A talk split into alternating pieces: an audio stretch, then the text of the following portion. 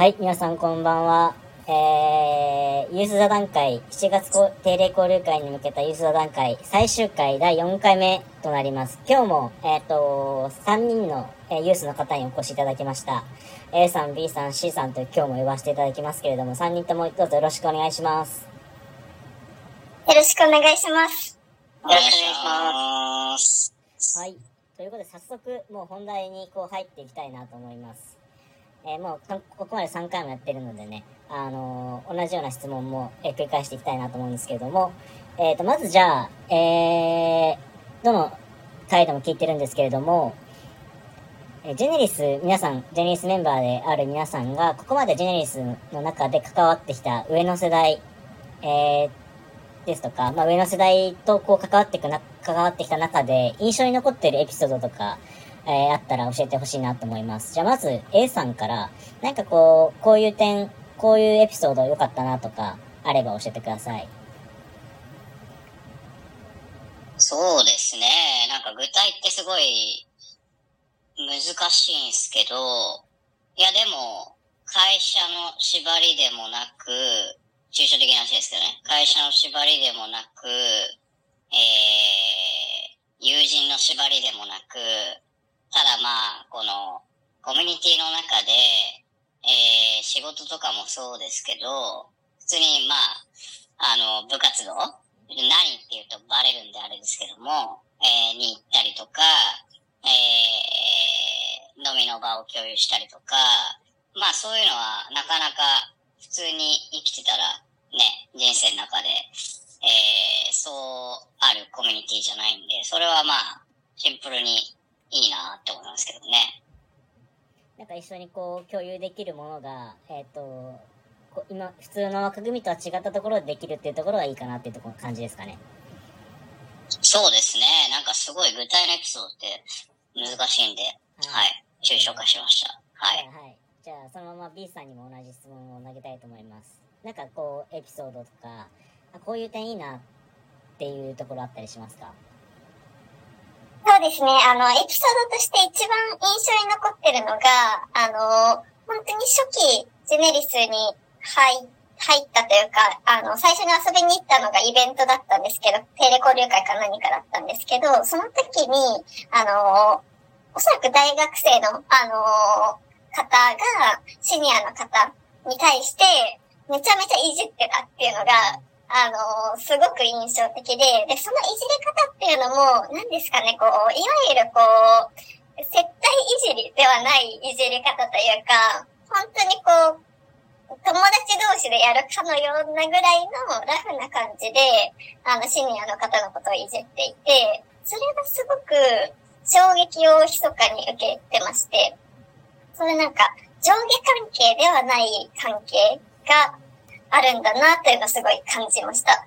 なるほど。じゃあ結構そのフラットな関係ってよくあのジェネリスの中でも言ってはいるんですけど、まあフラットな関係では、えーフラットな関係であるっていうことはあの間違いなさそう。間違いなさそうっていうか、そう感じますか？そうですね。あの、というと、あの、私が今まで見てきた、あの、シニアとユースの関係の、で、比較したときに、まあ、かなりフラット度が高いっていうのが正しい言い方かなと思っていて、完全フラットかというと、そうではないかなとは思っていて、かなりフラットに近いが、若干まだ上下関係はどうしても残ってしまうものはあるなっていうのは感じますね。あそこはやっぱりこう、まあ年の、まあ年功序列っていうその日本のシステムだとか、まあそこはちゃんと、えーまあ残っているなっていう感じですかね。そうですね。どうしても、拭いきれない何かが、多分、こう、皆さんのこう、深層心理下にもあるんだなと思いますし、私自身も、その、フラットに接して大丈夫と、あの、頭では理解していても、どこかこう、引いてしまう自分がいたりとか、ちょっとこう、ユースの人に話しかける時よりも、やはりシニアの人に話しかける時には、ちょっとこう、背筋が伸びてしまう感覚はありますね。なるほど、なるほど。わかりました。ありがとうございます。じゃあ C さんにも同じ質問を聞いてみたいと思います。何かこう、エピソードだったり、なんかこう、まあもちろんその抽象的に、こういうところいいよねっていう感じの話でもいいんですけど、お聞き、えー、伺わせてください。はい、ありがとうございます。とそうですね、僕は結構、毎イベントごとに結構感じるんですけど、まあもちろんイベント、その、ユースが担当したり、シニアが担当したり、ミドルが担当したりっていうふうに、まあ、イベントごとに担当の人は変わってはくるんですけど、僕が毎回、なんか驚くというか、面白いなと思ったのが、あのー僕のすごいこれは勝手な印象なんですけど、あのーまあ、仕事以外であんまり、その、ユースの方、えっと、ミドル以上の方々とあんまり関わることがなかったっていうのもあると思うんですけど、すごい積極的で生き生きしてるなっていう印象がすごくあって、それが僕の中で結構衝撃的というか、なんか、あ、こんななんか若々しい方々、ね、ご年配、ご年配って聞いたらですけど、あの、年重ねてもこんな素敵に年重ねられる人がって、こんなに多いんだなっていうのが結構衝撃的で、なんか僕もそこは憧れましたし、すごいいいところだなって感じましたね。あ、なるほど、なるほど。今までイメージしてたそのシニア像、まあ、じ自分、C さんが関わってきたシニアの方とちょっと違ったりしたって感じですかね。そうですね、割と、まあそれこそ街中歩いてる人たちとか、朝の満員電車の人たちを見ると、まあ割と顔が、ね、あまり元気がない方が多かったりするかと思ってて、まあ僕の中でも結構その印象が強くて、まあ年取るって、ちょっとネガティブなイメージではあったんですけど、まあちょっとそれが今回、あのそうですね、このコミュニティに入らせていただいたことで、印象は結構ガラッと変わったところでしたね。わかりました。ありがとうございます。じゃあ、だいぶ、そうですね。OK です。えー、じゃあ次の質問。とりあえずあの皆さん、ジェネリスへの、まあ、いい印象をこういた言っていただいたところで、何かこう、やっぱり、異世代間交流を通してですとか、えっ、と、上の世代にこう求めることは何ですかっていうふうにちょっと聞いてしまうと、ある意味ちょっと雑なのかもしれないんですけど、えっ、と、何かこう、もちろん、えー仕事の面でもいいですし、プライベートな面でもいいですけど、何をこう、シニアと関わる中、えーまた上の世代と関わる中で、えー求めたいなというふうに考えますか？じゃあまず B さんからいきましょうか。そうですね。あの、まあ、改善とかそういう話ではなく、もうこう、なんですかね。シニアの方にやってほしいことみたいなところでいくと、うーん、こう、私としては、やはりこう、生きてきた世代が違うというか、あの、生まれ育った時の時代背景が違うことって、すごく面白いことだなと思っていまして、例えば、あの、シシニアの世代ではないかもしれないんですけども、あの、バブルを経験した方に、まあ、その時の様子を聞いてみたいと思いますし、それこそ、あの、戦争を経験した方とかっていうのも、すごくそういうなんか時代背景があると思っていて、まあ、逆にこう、下の世代に対しても、じゃあ、なんか中学校の時にコロナを経験した子たちとかっていうのは、なんか、またこう見えるものが違うなと思ってるので、そこをこう、シェアしたいっていうのが一番あります。な、んか確かに、えっと、まあ僕らユース世代ってほぼほぼまあバブル崩壊後に生まれて育ってきた世代かなと思いますし、なんかバブルの、えーお話とか、それこそ戦争の話とか、まさにその歴史の、えー教科書に載ってる話ですけど、そういった話を実際にこうリアルで、あの、お伺いできるのもすごい貴重な経験になりますよね。そうですね。それこそなんかネットとかにそういうのって、まあ載ってるけど載ってない情報だと思っていて、そういう人たちが、まあ、変な話、こう、生きてるうちにしか聞けない情報ってあると思ってて、そういうの聞けるのが一番嬉しいなと思います。なるほど、わかりました。ありがとうございます。じゃあ A さん、えっ、と、どうでしょう？上の世代にこう求めるもの、もちろんジェネリスの中での上の世代に求めることもでもいいですし、まあ世間一般、えー A さんが関わっている、まあ、職場の話ですとか、まあ、プライベートの面でもいいんですけど、上の世代にこう求めることって何かこうあったりしますか？そうっすね。まあでも、いっぱい顔出していただければ、それで十分な気はしてます。で、逆に我々が、多分、あのー我々が逆に何を求めたいかを発信していかないと、えー、より、なんだ、えー、具体なものを、多分どう関わっていいかとか、どう助けていいかが、まあ、わかりづらいんだろうなっていうのは、うすうす、えー、感じているところでもありますと。で、一方で、まあちょっとビジネス寄りの話をすると、まあ、多分、2種類、えー、考え方としてあるのかなと思ってて、まあ、なんだろうな。えっと、お金っていう、まあ、損得感情も返しながら、いろんなことを、えー、ユースの助けていきたいという人も、まあ、ビジネスとしているでしょうし、はたまた、もうそういうのは、もう、言い方平たくするともうね、困らないから、えー、もうシンプルに面白いことしたいんだ、みたいな。まあ、そのあたりは、ス明確にしていただけると、より話は、まあ、今日、若松さんが言うね、競争って意味では、持っていきやすいかなっていうのは感じますけどね。この競争っていうのに、フォーカスを置いたときですね。競争っていうのは共に作るって書いて競争ですねはいね。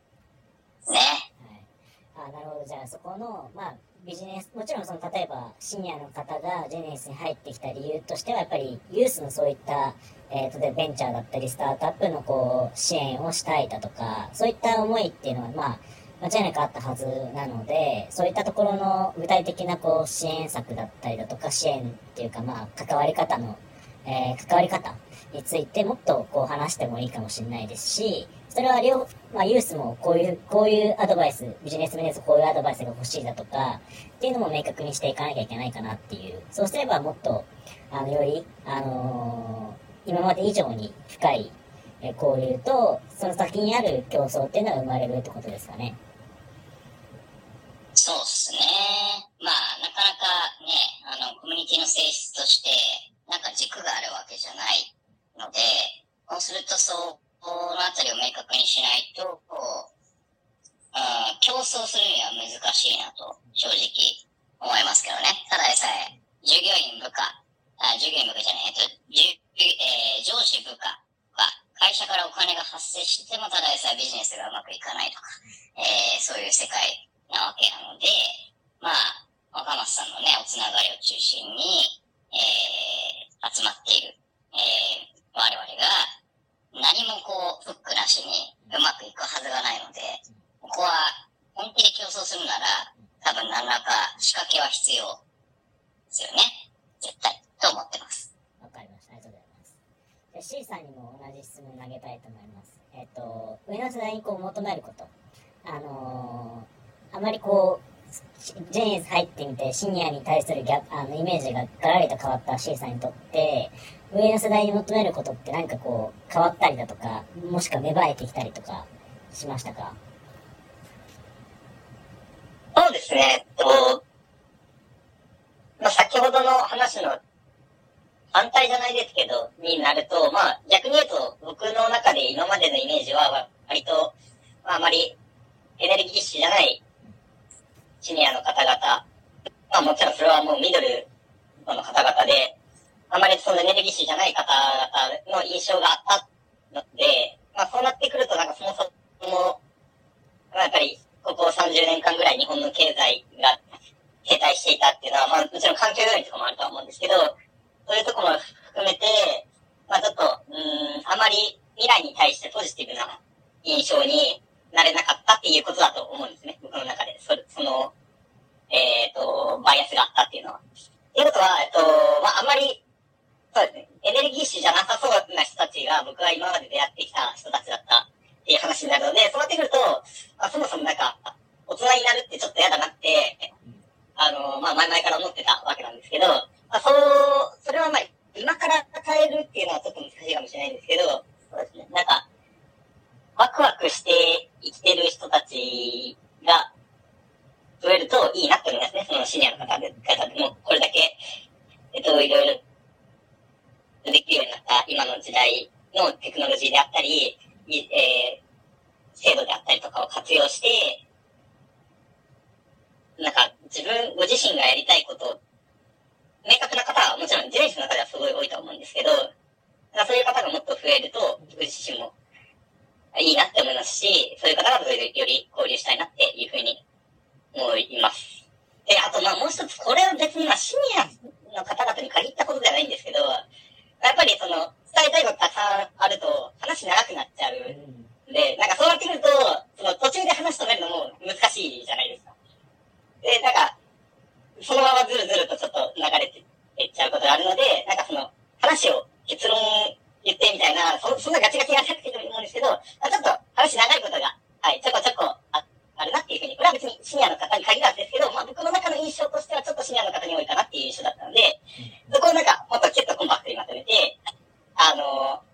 していただけると、なんか、よりテンポよく対話できて、いいな、あの、よ交流が進んでいいなって思いますね。なるほど、ありがとうござい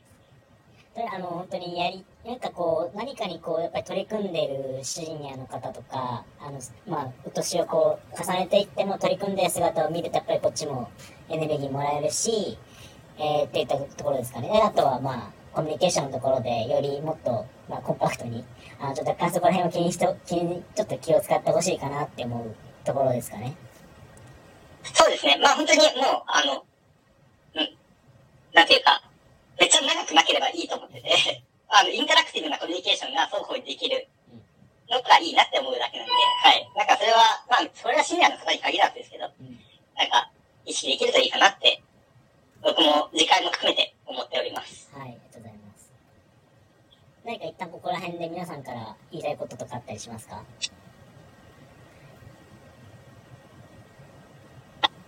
いや、特に僕はないですね。B さん大丈夫ですか？はい。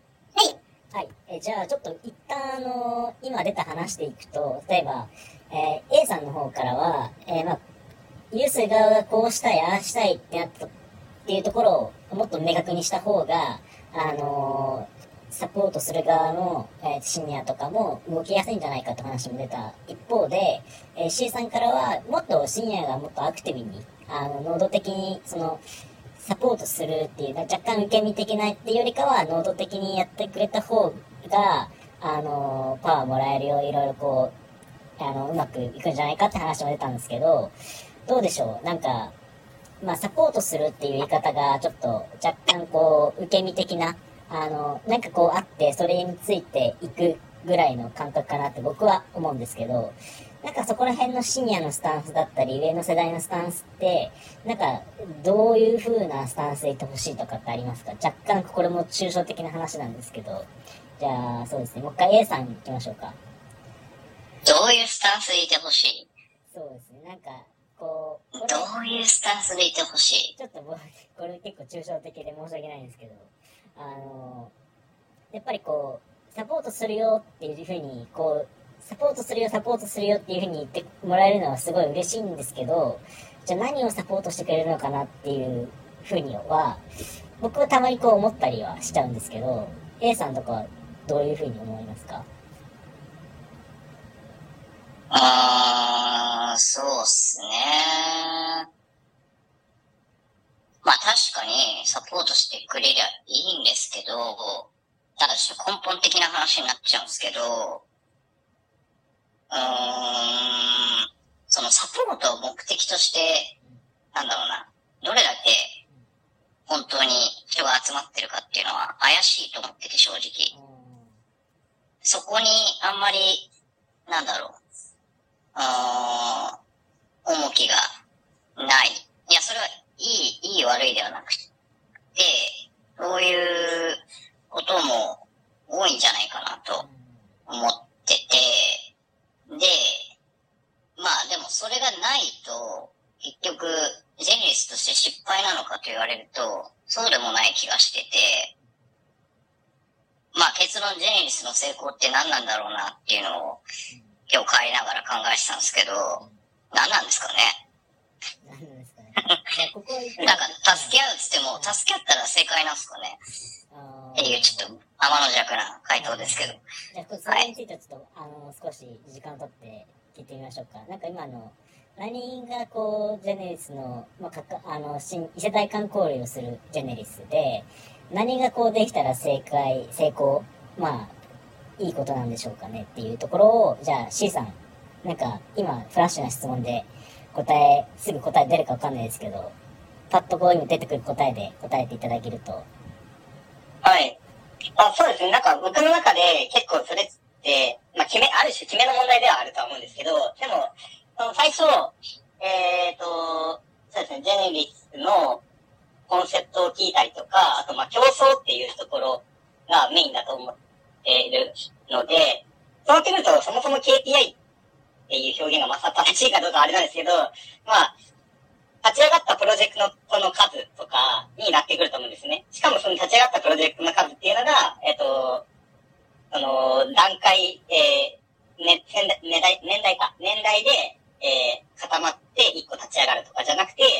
年代関係なく、え、立ち上がったプロジェクトの数が、まあ、ある種 KPI になるのかなと思ってて、まあそれがその競争っていうところを、にフォーカスあった時に一つの事件になるんじゃないかなと思ってます。なんで、えー、先ほどの質問の、まあそもそもジェネリスの、まあもちろんこれ決めの問題で別にこれが正しい正しくないじゃないですけど、ジェネリスの、えっと、成功というか、っていうところが、じゃあ競争に今フォーカス当ててるよねっていうことを考えると、KPI はじゃあ年代関係なく、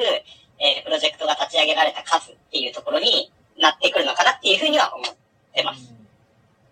なるほど、わかりました。ちょっとそれについてなんですけど、これ言ったらなんか誰かバレちゃうかもしれないけど、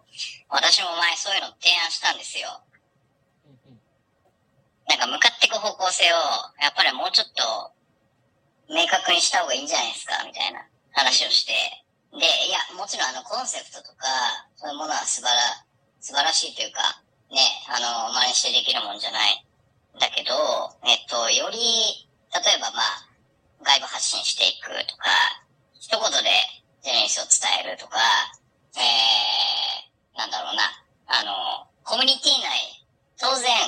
えー、会社でもそうですけど、コミュニティでも全員が全員称賛されるって無理だと思うんですよね、正直。なので、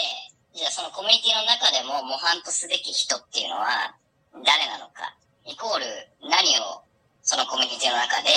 やってる人なのか、イコールまあ、今の、えー、C さんの話の KPI に落とし込まれるわけですよね。あのビジネスライクですけど。だから私はそこあった方がいいかなと思うんですけどね。はい。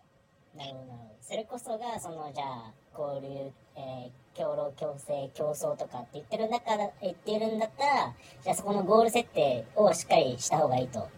そうしないとコミュニティ自体のその価値自体が、あのー、ただのサークルで終わってしまうよっていうことですかね。まあ、サークルで、えっと、競争をメインにするなら、やっぱそういうどういう人が偉い、偉いっていうか、どういう人が偉いんだよっていうのを示さないといけないじゃないですか。模範となるべき社員みたいな。じゃあそれは何なのかっていう。なるほど、わかりました。B さん、なんか、今の話を聞いて、えー、感じることとか、あの、B さんなりに考えることとかって、あれば教えてください。はい。えっと、今の KPI についての話は、正直、あまりこう、ね、強い、強いこうした方がいいみたいな意思がないので、えっ、と、まあ、あ、あってもいいし、あの、なくてもないなりにいいとも思っているので、ちょっとそことはまた違った私のあの意見がある部分について言わせていただくと、えっ、ー、と、ジェネリスがどうなったら成功かみたいなまあ、周辺で言うと、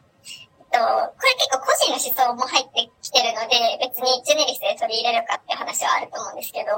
私がジェネリスにとって一番感じてる価値は、最初の話に戻りますが、フラットさだと思っていまして、っていうのも、なんか日本のこの年功序列というのが、もうかなりこう根深いと思っていて、人々のこう深層心理まで入り込んでいるので、まあ、なので、ジェネリスもそこはやりきれてはいないと思うんですけど、えっ、ー、と、日頃、まあ、ユースがシニアに会うときって、絶対こう年功序列の構造内でしか出会えないと思っていて、で、なんですけど、ジェネリスだったら、年功序列的なあの上下関係はないですよっていう、皆さんのこう合意が取られているコミュニティだと思っていて、私が一番価値に感じてるのは、そこの合意部分。このコミュニティに入ってる人は上下関係は気にしないですよ。年功序列的なものを気にしないですよっていう合意形成のもと、